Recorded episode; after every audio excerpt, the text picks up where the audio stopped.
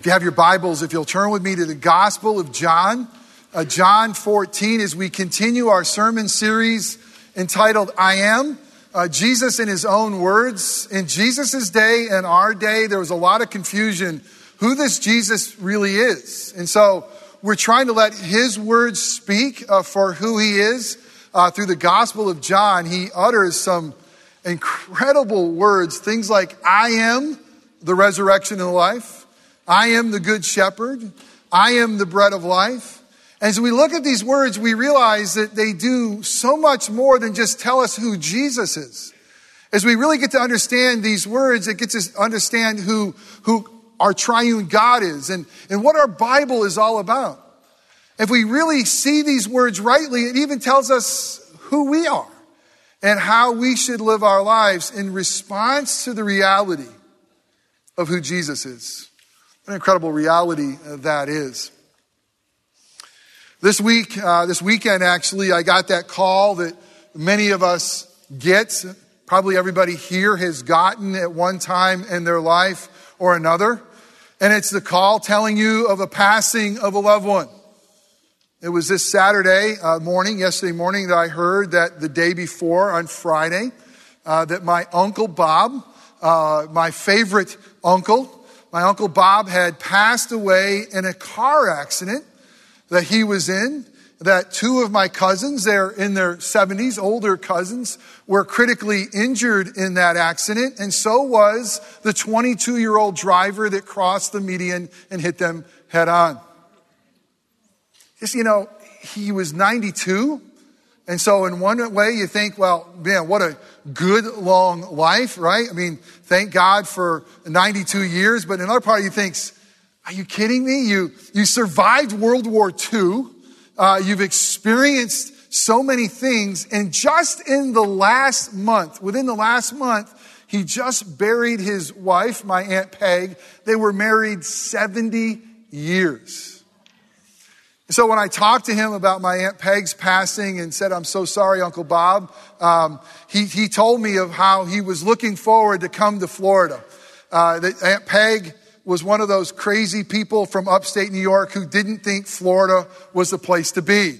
It was too hot. And so he said, now I'm able to come down more. I'm looking forward to coming down and spending time with you. Well, one great hope I have is that my Uncle Bob, he knew the truth I'm comforted knowing that Uncle Bob knew that Jesus is the resurrection and the life, and he who believes in him, even though he perish, yet shall he live. When I talked to my cousin Bobby, who is named after him, he told me that just last week, he and his dad listened to my Easter message. I am the resurrection and life. And the comforting to know that he knew that reality that I know where my uncle is. Jesus has said that he went to prepare a place for my uncle Bob, for, for us, for those of us who know Jesus as Lord and Savior, that one day we will go to that place or he will come to us. And when Jesus told us that comforting words, he was really telling it to his disciples. He was telling his disciples in a discussion that says, I am the way, I am the truth, and I am the, I am the way, the truth, and the life that there's no other way to the Father except through me. And he said this to them to say, be comforted. Be comforted, guys, that I am that way. Let's look at the context of the words that Jesus would say, I'm the way, I'm the truth, I'm the life. It happened in what is known as the upper room discourse. In the Gospel of John, very interesting, the first 12 chapters of the Gospel of John tell of Jesus' life and existence up into his last week. Starting in chapter 13 through the end of the chapter in 29, that entire passage is really the last week of his life. The last week of Jesus' life is so seismically important, his life, his death, his resurrection, that John is going to spend that entire time focusing on it. As a matter of fact, in verses 13 to 18 is called the upper room discourse. It's where Jesus was with his disciples on that night he was betrayed, and he was unpacking for them all that was going on. Remember what happened there? Remember he washed their feet? Remember that he being their Lord, their God, and their Savior, washed their feet? Remember the commandment he gave to them to love one another as he has loved them? And then he starts telling them things like this I'm not going to be with you much longer. And where I'm going, you can't follow right now. And he got his disciples like Peter bow up saying, Man, I'm going to go with you anywhere, Jesus. And if everybody else denies, denies you, I'm going to be with you. And up in that upper discourse, Jesus will look at beloved Peter and say, Peter, before the rooster crows, you're going to deny me three times. So, in the midst of his talking about, you know, there's one of you who's going to betray me, in the midst of the talk about he is going to go and he's going to die and all this confusion, Jesus says to them, Listen, I don't want you to be troubled. Don't be troubled. Be comforted. Trust in God, trust in me. And where I'm going, I'm going to prepare a place for you. I'm going to prepare a place for our loved ones who are gone. Uncle Bob, I'm, I'm going to go. And one day where I am, you're going to be. They say, Well, where are you going? He says, in that context, I'm the way. I'm the truth. And I'm the life. It was in that upper room discourse, in that, in that emotionally charged room, in that room filled with joy and confusion, with their feet still wet from having been cleansed and washed by Jesus. It was there. But if we pull back from John and see the bigger context of when Jesus says, I'm the way, the truth, and the life, for, for the Jewish folks, for the Israelites, they would say that the, the Torah, that God's word, it's, it's the way. They would say that, that Torah, God's word, it's the truth.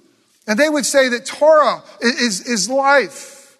And now, Jesus, like only Jesus can, has the audacity to say that he personally is the way.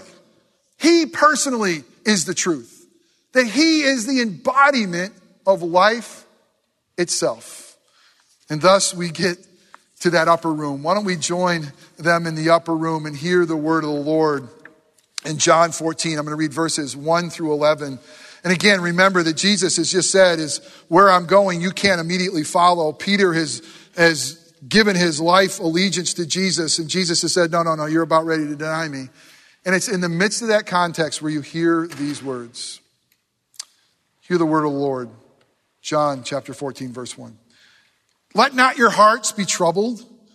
Believe in God. Believe also in me. In my father's house are many rooms. If it were not so, would I have told you that I go to prepare a place for you? And if I go and prepare a place for you, I will come again and will take you to myself, that where I am, you may be also and you know the way to where I'm going. Thomas said to him, Lord, we don't know where you are going. How can we know the way? Jesus said to him, I am the way and the truth and the life. No one comes to the Father except through me. If you had known me, you would have known my Father also. From now on, you do know him and have seen him. Philip said to him, Lord, show us the Father, and that is enough for us. And Jesus said to him, and I picture him rubbing his temples, taking a deep breath, and saying, Have I been with you so long and you still don't know me, Philip? Whoever has seen me has seen the Father. How can you say, Show us the Father? Do you not believe that I am in the Father and the Father is in me? The words that I say to you, I do not speak on my own authority, but the Father who dwells in me does his work. Believe me that I am in the Father and the Father is in me, or else believe on account of these works themselves. Let us pray. Jesus, I love that you spoke into the confusion of that upper room to bring clarity that you and you alone are the way, that you and you alone are truth, and that you and you alone are life. And God, thank you for telling us of the humanity of your disciples. That even with clear teaching like this, there was confusion in their day just like ours. What does this really mean? So, God, I pray for your glory and the beauty of your church here at Orangewood, that you would come and that you would make clear these words of Jesus to each one of us. That God, you would graciously give each of us ears to hear your voice, Jesus. Minds to understand what does it mean that you are the way, the truth, the life. That God, that you would give us hearts to believe, hearts to embrace this reality. That God, that you would be with your people in such a powerful way that you would give us feet to walk in a manner worthy of Jesus, the way, the truth, and the life. God, I don't need to add to any of the confusion. So the things that I say that are wrong or merely my opinion, may those things fall away and be forgotten quickly. But the things that are said that are true, that are empowered by the Holy Spirit, that are, are the living words of the gospel, would you use those things to make us more like your Son, our Savior Jesus? And it's in his holy and matchless name that we pray. Amen. In your bulletin, you'll find an outline if you want to follow along with me. And the first thing we see in this incredible passage is that Jesus says, I am, I am the way, that, that Jesus is the way. What is he saying? When I grew up, the way to heaven and earth the way to the place that I really did consider heaven and earth, there were three different ways to get there. We lived in a little town called New Hartford. My folks' family cottage was on Owasco Lake in the Finger Lake area. It was about a two hour drive for us to make our way to heaven and earth. It was a beautiful drive. But we could go three ways. We could go the fastest route, New York State Thruway. Fast, boring, not a lot to see. Uh, back in the old days, we would have a ticket. You remember the days of tickets that you would get and then turn in and how much you owed? You could take the fast way. You could take the shortest way. The shortest way was not getting up to the Thruway. It was actually going right down Route 5.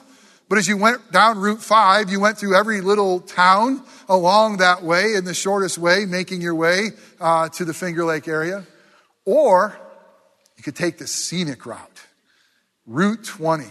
Oh my goodness. Go on Route 20 sometimes between the Finger Lakes heading toward like Cooperstown, the Hall of Fame. Absolutely beautiful as you make your way through the apple orchards, as you make your way up and down these huge hills. It was a joy. When we went on that route, it was like, all right, we get on a big hill, put it in neutral and let's see how fast we could go zooming down the hill and to see how far we could go before putting it in gear back up the next hill.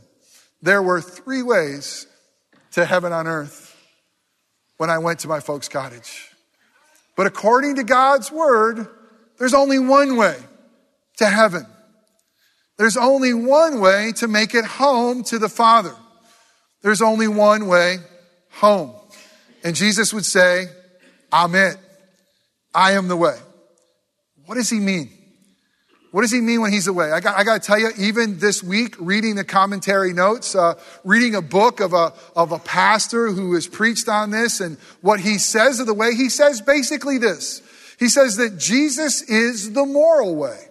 Let me hit pause. I can't even tell you this without telling you. I almost threw the book away. I, mean, I was angry. I, I was, I was, I was like wanted to throw the book away or set it on fire. Because I say, you know, he's basically saying, well, Jesus is the moral way, that, that the way to the Father is a moral teaching. As Jesus loved his enemies, so should you love your enemies. And that's true. And as Jesus cared for the poor, so should you care for the poor. And that's true. And as Jesus lived a moral life, so should you live a moral life. And that's true.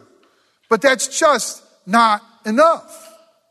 Jesus didn't come saying, I am the way to show us a moral example of how to live so that one day we will have a moral enough life to rise to the Father and be blessed. No one can do that. He's not just a moral example. He's so much more. Well, some will say, well, he's the path. Jesus is a path. He came as a trailblazer, and, and on that path, when we walk with Him, that we will meander our way and we will find our way to heaven. Well, that is true. But that's not enough either. Many of you are probably familiar with this, uh, this famous poem called Footprints in the Sand. Let me read it to you. One night, a man had a dream. He dreamed he was walking along the beach with the Lord.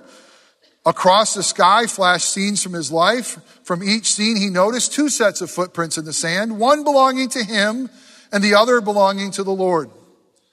When the last scene of his life flashed before him, he looked back at the footprints in the sand. He noticed that many times along the path of his life, there was only one set of footprints. He also noticed that it, it happened at the very lowest and saddest times of his life. This really bothered him. And he questioned the Lord about it. Lord, you said that once I decided to follow you, you will walk with me all the way. But I've noticed that during the most troublesome times in my life, there's only one set of footprints. I don't understand why, when I needed you the most, you would leave me. You guys know where I'm going, right? You've heard this before. Almost done. The Lord replied, Precious, precious child, I love you. I will never leave you. During your trials, times of trials and suffering, when you only see one set of footprints, it was then that I carried you.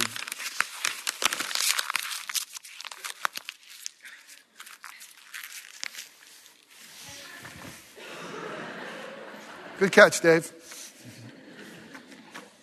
It's a nice poem. I don't mean to make fun of the poem, but I think it gets the wrong picture. I think it gets a picture of us having a companion named Jesus. A companion that's there when we need him, and when he's not, we're okay on our own. A companion like Jesus that when things get bad, he'll really help, and when he don't, well, he might not even need to be around. See, I, I think it gives us a picture of Jesus being the way in the ways that aren't what he's talking about. It reminds me of a picture that I think that many of us think about when we think of Jesus. It's the Fabio Jesus. It's the airbrush Jesus. It's the Jesus who's the way who, who has, and look at that little lamb. Is that not the cutest little lamb you ever seen? Look at that thing. It's, it's, it's white, it's fluffy, it smells good, it looks good, it fits really nice under the arm. I mean, I mean, come on, we all kind of want that picture, and sometimes we got Jesus and he's carrying us over his shoulders, and, but let me tell you that that's not the reality. When Jesus says, I'm the way, he says this, I've come to seek and to save the lost. And lost sheep don't look like that. They're flea bitten. They're probably excrement stained. I mean, they're diseased. And Jesus came to carry them home. Not just when times were rough, not when times were difficult. He came to be the embodiment of the way. He says, I am the way in the flesh. And the only way you're ever going to make it home is if that you're in me. And the reality of me, not just walking alongside you, not just carrying you when times get tough. I picture the fireman's carry. Anybody know the fireman's carry? I mean, you know, that reality when, when a fireman comes and somebody needs to be resuscitated, that, that it's so bad that they, they've lost the ability to breathe on their own. It's so bad you could say that they've been dead. The scripture says we're dead in our trespasses and sins, that, that Jesus doesn't coddle a little white lamb, that he scoops up a dead corpse. He scoops up a dead corpse who's got no ability to go anywhere on his own. It's not like I'll go this way, you go that way. He's the one who carries us. You see, here's the reality, and here's what, here's what the Bible says. And no matter how much we want to make this soft, and no matter how much we want to make this more politically correct, Jesus says, I'm the only one who came from the Father. And I'm the only one. And I've come for you. And it's, it's like, it's like being on a mountain. You sit on the mountain, at the base of a mountain, you look up and say, okay, well, how many ways up the mountain are there? How many ways are to the Father? We, well, we can go the way of Buddhism, or we can go the way of this, or we can go the, the way of morality and moralism, or we can go the way of, of this religion or that religion. And they all lead to the top of the mountain. But I just need you to know that, that that's not what the Bible tells us. The Bible tells us that there's one who came from heaven. There's one who came from the Father, and he came for the lost, and he alone came, and, and not to have many different paths, but to be the only, the embodiment of the way. And the only ones who are going to make it home are the only ones by God's grace through faith are connected to him, that are like a dead man being carried home every step of the way. It's not that we make our own path. It's not that we find our own way. It's that Jesus is the way. Now, let me just hit pause and say, I know that's really politically incorrect. And I probably have offended some of you. And I, I, I, don't mean to. If you know me, you know that I love people's praise and I want everybody to love me. But the reality is, God's called me to stand here and open up God's word and tell you this, this Jesus, he claims to be the way. And there's no other way to the Father except through him. Jesus and Jesus alone. The world hates this. But that's the reality of what God's word tells us. Because Jesus is the truth. The second thing. In the Gospel of John, in the mock trial of Jesus, Jesus stands before Pilate, the, the Roman governor of that area, and he is going to be condemned and crucified by Pilate. And there's an exchange that's recorded for us in the Gospel of John. And, and, and he, he basically, it's a, more of a monologue than a dialogue. But he's trying to figure out who this Jesus is. He's terrified of him. And he can't find anything wrong with him, and yet he's still going to condemn him to be crucified. And they talk about truth. And Pilate says to Jesus, What is truth? That's a great question for us today. Because we live in a time that would say truth is subjective. What do you think about truth? What is right for you? What do I think about truth? Situationally, it might be this, and situationally, it might be that. I mean, we live in a time where what is truth, right? I mean, and, and is it this or that? Is, does anybody know? In the midst of the confusion of what is true, Jesus is going to say, I am truth. I am truth. And can we want to say, what in the world is he saying? Because this is, this is inflammatory. I mean, this is, he's basically saying that not only is it objective, not only is it clear, but truth is personified in Christ Jesus. That he personally is the source of truth. I want to give you three things to think about. When he says, I am the truth, here's what he's saying. First of it's this way. The Bible has a ton of promises and a, system of, of, of religion that all point to him. Let me say it a little bit more clearly. Everything that the, the Bible promises finds its substance, its reality in Jesus. That everything the Bible points to finds the true one. Jesus is the truth. He's the reality of everything that was promised and pointed to. Let me, let me give you this illustration. If you took a really a good flashlight and you were able to shine it into the Bible, starting with the Old Testament, and all the things in the Old Testament would cast a shadow. And it would cast a shadow, and all the shadow would find its substance in Christ Jesus. When they had a Passover lamb to celebrate the Exodus in the Old Testament, it pointed to Jesus because he's the true Passover lamb. He's the lamb of God that will be, that will be slain so that we could really be forgiven. When they talked about the Exodus, he is the ultimate one who, who takes us from slavery and, and leads us to the promised land. That was just a shadow. He's the substance. He's the truth. He's the reality. When it promised a king that would come, he's the king that was promised. He's the prophet that was promised. He's the priest that was promised. Everything that God says that if you do this, he will do that, he fulfilled it all. So when Jesus says, I am the truth, he's saying, I am the substance. I am the reality behind everything that the Bible points to. It all points to me. It's all fulfilled in me. I mean, it's incredible the way he says that, that he personifies truth. Let me tell you, the Colossians 2.17 says it this way. These are shadows of things to come. All the things in the Bible are shadows of things to come, but the substance belongs to Christ. Hebrews 8, Hebrews 10, we'll talk about the shadow of things, but he is the substance. When he says that he is the truth, he's saying, I'm the genuine article. If you want to understand God, if you want to understand the Bible, if you want to understand the promises, if you want to understand that sacrificial system, and all those things, I'm the true one. When you plug me in, everything else will make sense and have light of those things. They were all shadows. They all pointed to him. Well, not only is he the truth, like he's the real, the real McCoy, he's not just the truth, but the way of truth is grace and truth. We can't miss this.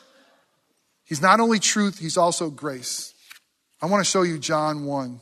John 1, very famous, that's going to tell us who this Jesus is. I'm going to pick up in verse 14.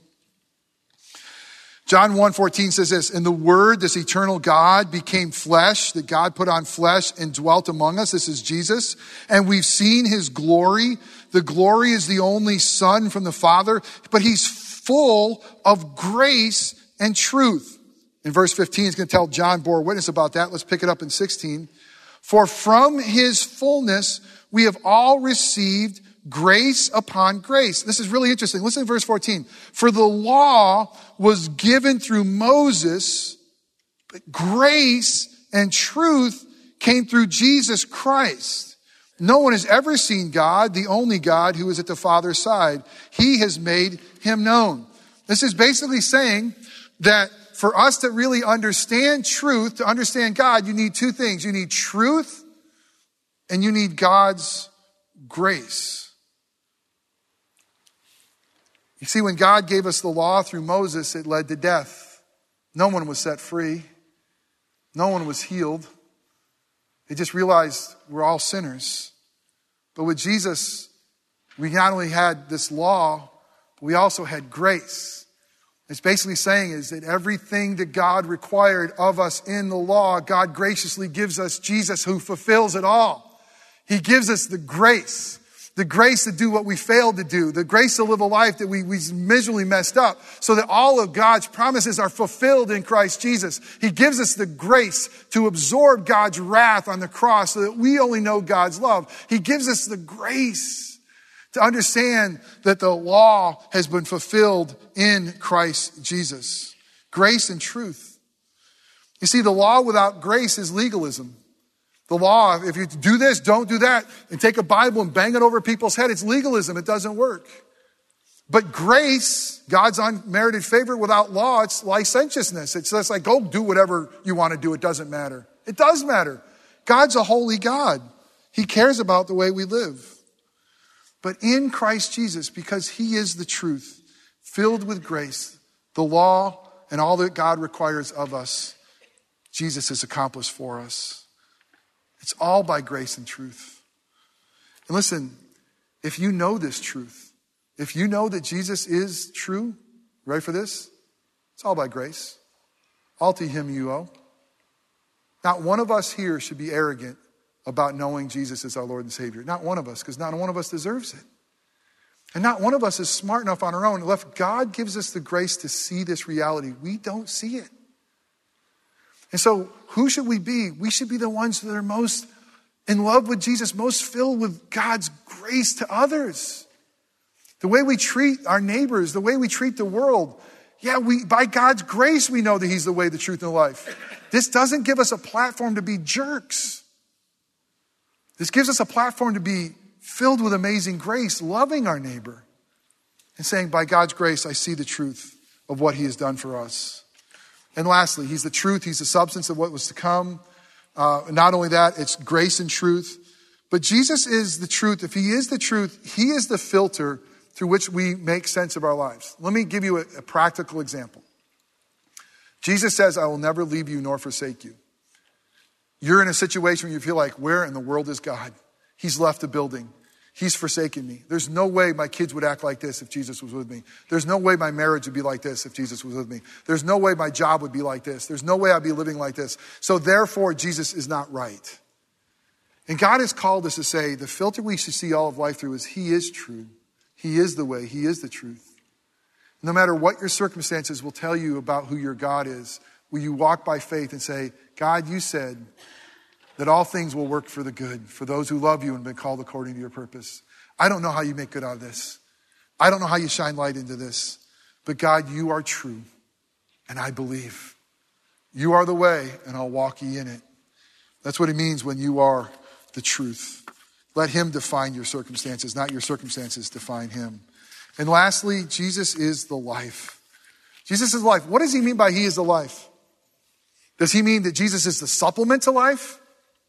Uh, my good friend Alan Williams, uh, our executive director at Orangewood, he's got this little powdery substance, and when he gets tired, he mixes it in a bottle of water and he drinks it down, and he, he gets a little bit more energy. I'm like, man, give me some of that stuff, man. That's what is that stuff? And I'm not sure if they're going to test us and we're going to get busted for steroids around here or something like that. I don't know.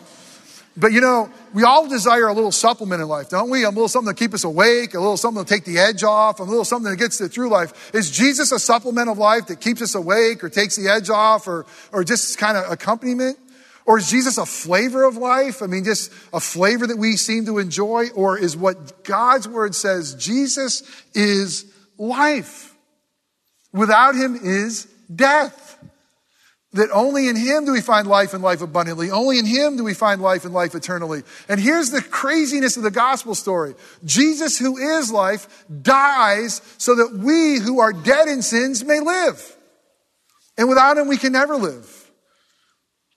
He says He gives us new life. We're new creations in Christ Jesus. The old is gone. Behold, the new has come. And this is what Paul means when he writes to the church uh, of Colossae in Colossians 3. Listen to this, Colossians 3. I'm going to pick up in verse 1. If then you've been raised with Christ, and in the mystery of the gospel, he sees you already, if you're in Christ Jesus, having been raised with Christ. If that's the reality, seek the things that are above, where Christ is, seated at the right hand of God. Set your minds on the things that are above, not on the things of the earth. For listen to this, for you have died, and your life is hidden with Christ in God. There's a death that must happen, dying to yourself, embracing Christ as your Lord and Savior. When Christ, who is your life, appears, then you will also appear with him in glory. Galatians 2:20 Paul says, "I have been crucified with Christ. It is no longer I who live, but Christ who lives in me. And the life I now live in the flesh, I live by faith in the Son of God who loved me and gave himself up for me." My life, your life, Christian, is hidden with Christ Jesus. The life we now live, we're to live in Him. And how do we do that? Well, Jesus told, them, told us Himself in Matthew 16 you got to die to yourself to live for Christ. And then John, the Gospel of John writer, will tell us in the Epistle of John, John 5:12 this whoever has the son if you have the son by God's grace if your hope and trust is him whoever has the son has life. And whoever does not have the son of God does not have life. What kind of life does Jesus give us? Well Jesus is life eternal. Jesus is life abundant Jesus' life is a life of sorrow. It's a life of pain. It's a life of hearing that your uncle, your uncle of 92 years was killed in a car crash. It's a, it's a life of cancer at times, of brokenness. I mean, it's, it's a life that's a real life, but it's, it's abundant and eternal in Christ Jesus, who is our life. It's life now. It's life tomorrow. It's life eternally. As I spoke with my cousin Bobby about his dad, we exchanged some stories. I'm like, Dad, Bobby, I, I love your dad. What a great uncle he was. I know what a great dad he was to you. And it was kind of weird because I talked to my, my cousin, um, Bobby. I haven't seen him in a long time. I was talking to a 60 year old man that's been lost and a 20 year old. My memory of him is at 20. I can still picture him looking like James Taylor in the early days with his really cool dog, Moses, the coolest dog that walked the planet at the time. And we talked about his dad, and he said, You know, I, I believe in God. He says, You know, and I, I believe that my dad's in heaven. I just don't know what it's like. I said, Well, Bobby, I don't either. Never been there. But I know one who is there. I know that there's one who came from heaven to earth. And he came for us, and he came to die so that we could live. I don't know what it's going to be like, but I know that he says, absent with the body is present with the Lord. And he says to a thief on the cross that today you'll be with me in paradise. And I know there's more to come because there's going to be a resurrected another body and a new heavens and a new earth. But Bobby, what I know to be true is that your dad's home. And what I know to be true is that your dad's safe. Because I know that to be true. That Jesus is, He's the way. He's the truth. And He's the life. And your dad, he knew that and he's home. And what joy is ours? What comfort is that reality for us? And I look at your faces and I, I know your stories and I know that that's a comfort and joy to you. But let me ask you this. If today were the day, that the, the horrible day that you would have to stand before God, who would you say Jesus is? That's where we are. I mean, if today were the day where you had to answer that question, who'd you say?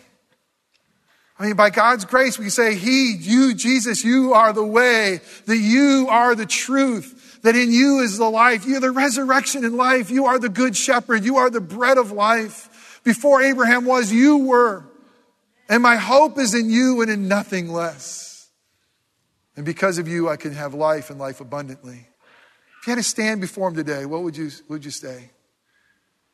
Well, here's one of two things. You're either going to stand before God today, and I hope that we don't, or you're going to stand for God today. What does it look like for you to stand for God today? For stand for God, say, you know what? The world doesn't like it. It's politically not savvy, but He is the way. There's not many different options. He's it. He's come and He's scooped up this dead corpse and He's given me life. That He is the truth, no matter what my circumstances say or no matter what happens, that I'm going to believe in a God who is and a God who loves and a God who's making all things new. It's hard. It's hard singing these songs this morning. It's hard. I, I picture the car crash. I, I, picture what, what happened to his body. I mean, I was told a 92 man, year old man, they revived him four times. But how broken he was, but to believe and trust that Jesus is going to make that new too. What does it look like for us to stand before God and, and, and believe and stand for God and live for Him? That He is our life. And in Him is life and life abundantly. Oh, my brothers and sisters, may we believe this reality. may we live this reality, both now until the day we see Him face to face. Let us pray. Jesus, thanks for telling your, your disciples. It was comforting to them to know that when they were confused and they were hearing about death and betrayal and they didn't understand, you just would say, Listen, guys, I'm the way, I'm the truth, and I'm the life. And there's no other way to the Father except through you. And Jesus, we thank you for your grace that allows us to see this truth. If anyone here is able to say that reality, it's all by your grace. And if anybody's making it home, it's because you came to scoop up dead corpses and carry us home and give us life and life eternally and abundantly. I thank you that you do walk beside us. I thank you that you do carry us, but I thank you that you're more than just footprints in the sand. I thank you that you're more than just a counselor. I thank you that you're more than just a, a friend. We need those things. But Jesus, you're it. You're it. You're the only begotten Son. You're the one who's come from the Father. And you're the only one that's going to get us home. And God, I pray for the ones who yet to believe that today would be the day. That even if their faith was as small as a mustard seed, that you give them the faith to believe that Jesus is that way, the truth, and the life. By confessing their sins and placing their faith and trust in you, that they could know this life and life abundantly and life eternally. And God, for all of us, will one day will stand before you. What will we say? But until that day, we stand for you. And may we live our lives in a way that's the aroma of Christ, filled with grace, filled with truth, filled with mercy, that a broken world would see us standing in Christ Jesus and fall in love with him. We pray this in Jesus' name. Amen.